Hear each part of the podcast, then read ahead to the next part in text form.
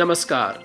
संयुक्त राष्ट्र समाचार के साथ मैं सचिन गौड़। 20 अक्टूबर 2023 के इस साप्ताहिक कार्यक्रम में सुनिए, गाजा में गंभीर मानवीय हालात के बीच राहत पहुँचाने के लिए कूटनैतिक प्रयासों में तेज़ी। यूएन प्रमुख ने कहा, सहायता काफिला, जीवन और मृत्यु के बीच का फासला। अफ़गानिस्तान में भूकंप प्रभावितों तक खाद्य सहायता पहुँचाने के लिए एक करोड़ नब्बे लाख डॉलर की अपील। यूक्रेन पर स्वतंत्र जाँच आयोग की नई रिपोर्ट, युद्ध अपराध और मानवाधिकार हनन मामलों में मिले नए तथ्य। और कृत्रिम बुद्धिमत्ता या आर्टिफिशियल इंटेलिजेंस से स्वास्थ्य क्षेत्र में है असीम लाभ, मगर नियंत्रण व्यवस्था बहुत अहम। आपको याद दिलाते चलें कि खबरों को विस्तार से पढ़ने और खास रिपोर्टों और इंटरव्यूज़ को सुनने और देखने के लिए आप हमारी वेबसाइट पर भी आ सकते हैं। पता है news dot U N dot O R G forward slash H I साथ ही एंड्रॉयड और आईफोन डिवाइस में हमारा न्यूज़ ऐप डाउनलोड करने के लिए सर्च कीजिए यू एन न्यूज़ रीडर अब समाचार विस्तार से।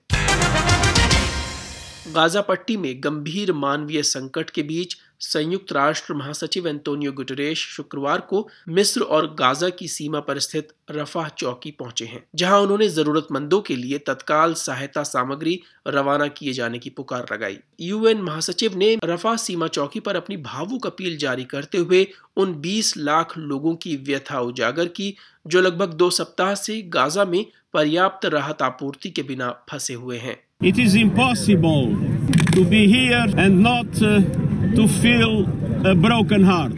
महासचिव कह रहे थे कि यह संभव है कि यहाँ आया जाए और हृदय व्यथित कर देने वाला अनुभव ना हो। हम एक विरोधाभास देख रहे हैं। इन दीवारों के पीछे 20 लाख लोग हैं जो विशाल पीड़ा से गुजर रहे हैं। उनके पास पानी, भोजन, दवा, ईंधन नहीं है। वहीं सीमा चौकी के इस ओर इतने सारे ट्रकों में भोजन, पानी व दवाएँ लदी हुई हैं। ये एक जीवन रेखा है। गाजा में इतने लोगों के लिए जीवन और मौत के बीच का अंतर है। महासचिव गुटरेश ने कहा कि हमें हर हालत में इन ट्रकों को जल्द से जल्द अधिक से अधिक संख्या में वहाँ ले जाना होगा और इसके लिए निरंतर प्रयास रखने होंगे। संयुक्त राष्ट्र के अनुसार सभी पक्षों के साथ जारी बातचीत में प्रगति हुई है और गाजा में सहायता की पहली खेप अगले एक दिन में शुरू हो सकती है। यूएन प्रमुख ने अपनी मध्य पूर्व यात्रा के दौरान गाजा में स्थिति को एक विशाल संकट का क्षण करार दिया है, जैसा कि इस क्षेत्र में पिछले कई दशकों के दौरान नहीं देखा गया। उन्होंने कहा कि मौजूदा संकट इसराइल के विरुद्ध हमास के हमले से भड़का है, जिसके बाद इसराइल ने गाजा की घेराबंदी कर दी और वहाँ भारी बमबारी की। इसराइली कार्रवाई में अब तक गाजा पट्टी में तीन हज़ार सात सौ से अधिक लोग मारे गए हैं, जिनमें कम से कम डेढ़ हज़ार बच्चे हैं, बारह हज़ार से अधिक लोग घायल हुए हैं। वहीं इसराइल में चौदह सौ से अधिक लोगों की जान गई है। गाजा में कम से कम 203 लोगों को बंधक बनाकर रखे जाने की आशंका है। यूएन महासचिव ने हाल के दिनों में दो मानवीय सहायता अपीलें जारी की हैं। एक अपील हमास से है कि वो बंधकों को तत्काल बिना शर्त रिहा करे।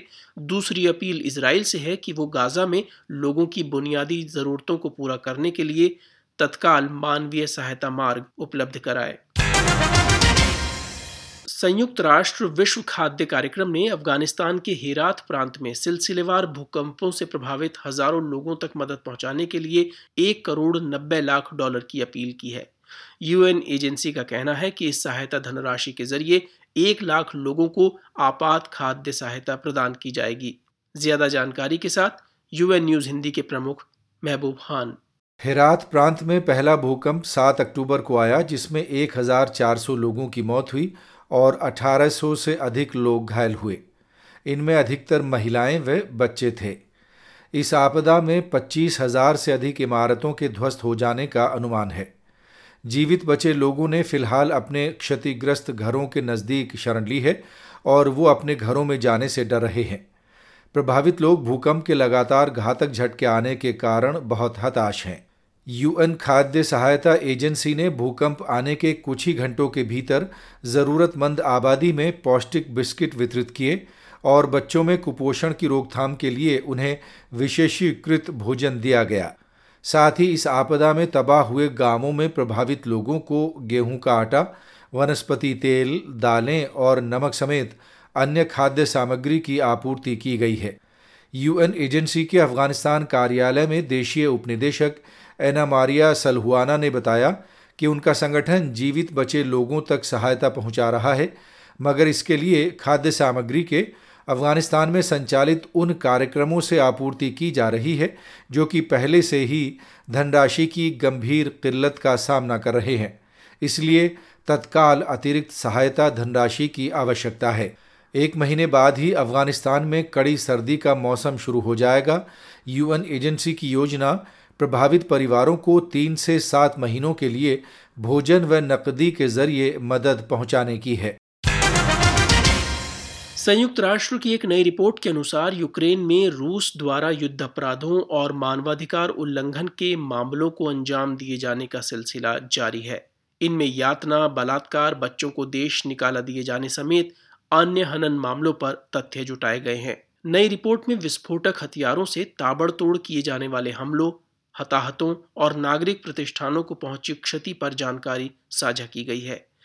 रिपोर्ट में फिर से स्पष्ट हुआ है कि रूसी एजेंसियाँ व्यापक स्तर पर और व्यवस्थागत ढंग से विभिन्न प्रकार के हिरासत केंद्रों में यातना का इस्तेमाल कर रही हैं। मुख्यतः उन लोगों को यातना का शिकार बनाया जाता है जिन पर यूक्रेनी प्रशासन को सूचना देने या फिर यूक्रेनी सशस्त्र बलों को समर्थन करने का संदेह है। जाँच आयोग ने यूक्रेनी बच्चों को जबरन रूस या यूक्रेन में रूसी नियंत्रण वाले इलाकों में भेजे जाने के मामलों की भी पड़ताल की है। जाँच आयोग ने पीड़ितों के अधिकारों का सम्मान, उनकी देखभाल किए जाने का आग्रह किया है और ध्यान दिलाया है कि हनन मामलों में जवाबदेही तय की जानी होगी। यूएन की मानवाधिकार परिषद ने यूक्रेन पर पिछले वर्ष रूसी आक्रमण के कुछ हफ़्ते बाद मार्च 2022 में अंतर्राष्ट्रीय स्वतंत्र जाँच आयोग का गठन किया था। इस वर्ष अप्रैल महीने में इसके शासनादेश की अवधि को एक वर्ष के लिए बढ़ा दिया गया। संयुक्त राष्ट्र महासचिव एंटोनियो गुटरेश ने मंगलवार 17 अक्टूबर को अंतर्राष्ट्रीय निर्धनता उन्मूलन दिवस के अवसर पर क्षोभ प्रकट किया कि विश्व में लगभग 70 करोड़ लोग निर्धनता के गर्त में धसे हुए हैं और प्रतिदिन केवल दो डॉलर पंद्रह सेंट्स, यानी लगभग 170 रुपए पर गुजारा करने के लिए मजबूर हैं। उन्होंने मौजूदा हालात को अस्वीकार्य करार देते हुए निर्धनता की चुनौती पर पार पाने का आह्वान किया है। अंशु शर्मा की रिपोर्ट। यूएन प्रमुख ने इस अंतर्राष्ट्रीय दिवस पर निर्धनता से मुक्त विश्व को आकार देने का आह्वान किया है, जिसकी थीम है शिष्ट एवं उपयुक्त कामकाज और सामाजिक संरक्षा, सर्वजन के लिए गरिमा सुनिश्चित करने का प्रयास। इस थीम के ज़रिए अत्यधिक निर्धनता से घिरे उन लोगों पर ध्यान केंद्रित किया गया है, जिन्हें अक्सर लंबे थका देने वाले, खतरनाक बिना नियामन वाले माहौल में घंटों काम करना पड़ता है। मगर उनके पास अपना और अपने परिवार का ध्यान रखने के लिए पर्याप्त आय नहीं होती।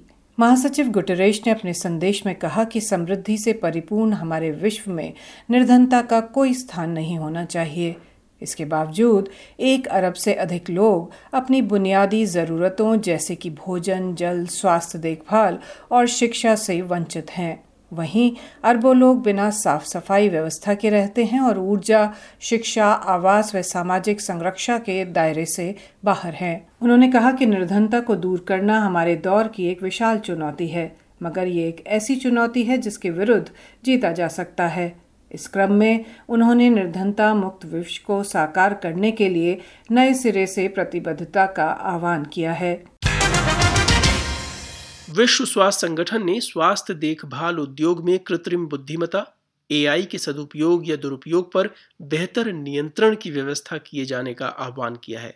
यूएन स्वास्थ्य एजेंसी की एक नई रिपोर्ट में सुरक्षित और प्रभावशाली एआई प्रणालियों की स्थापना और इन्हें एक सकारात्मक उपकरण के रूप में प्रयोग करने पर बल दिया गया है।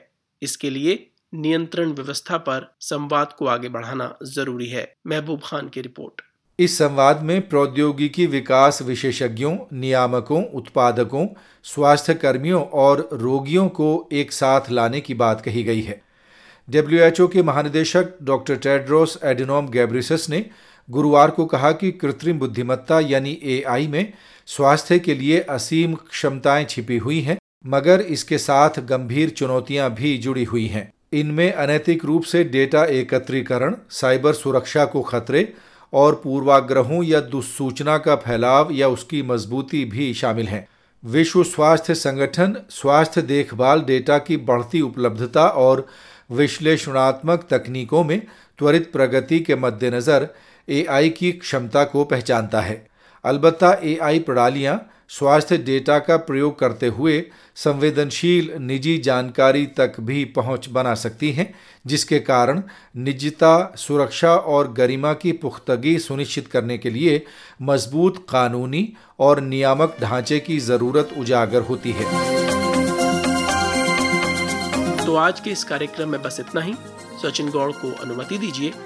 नमस्कार।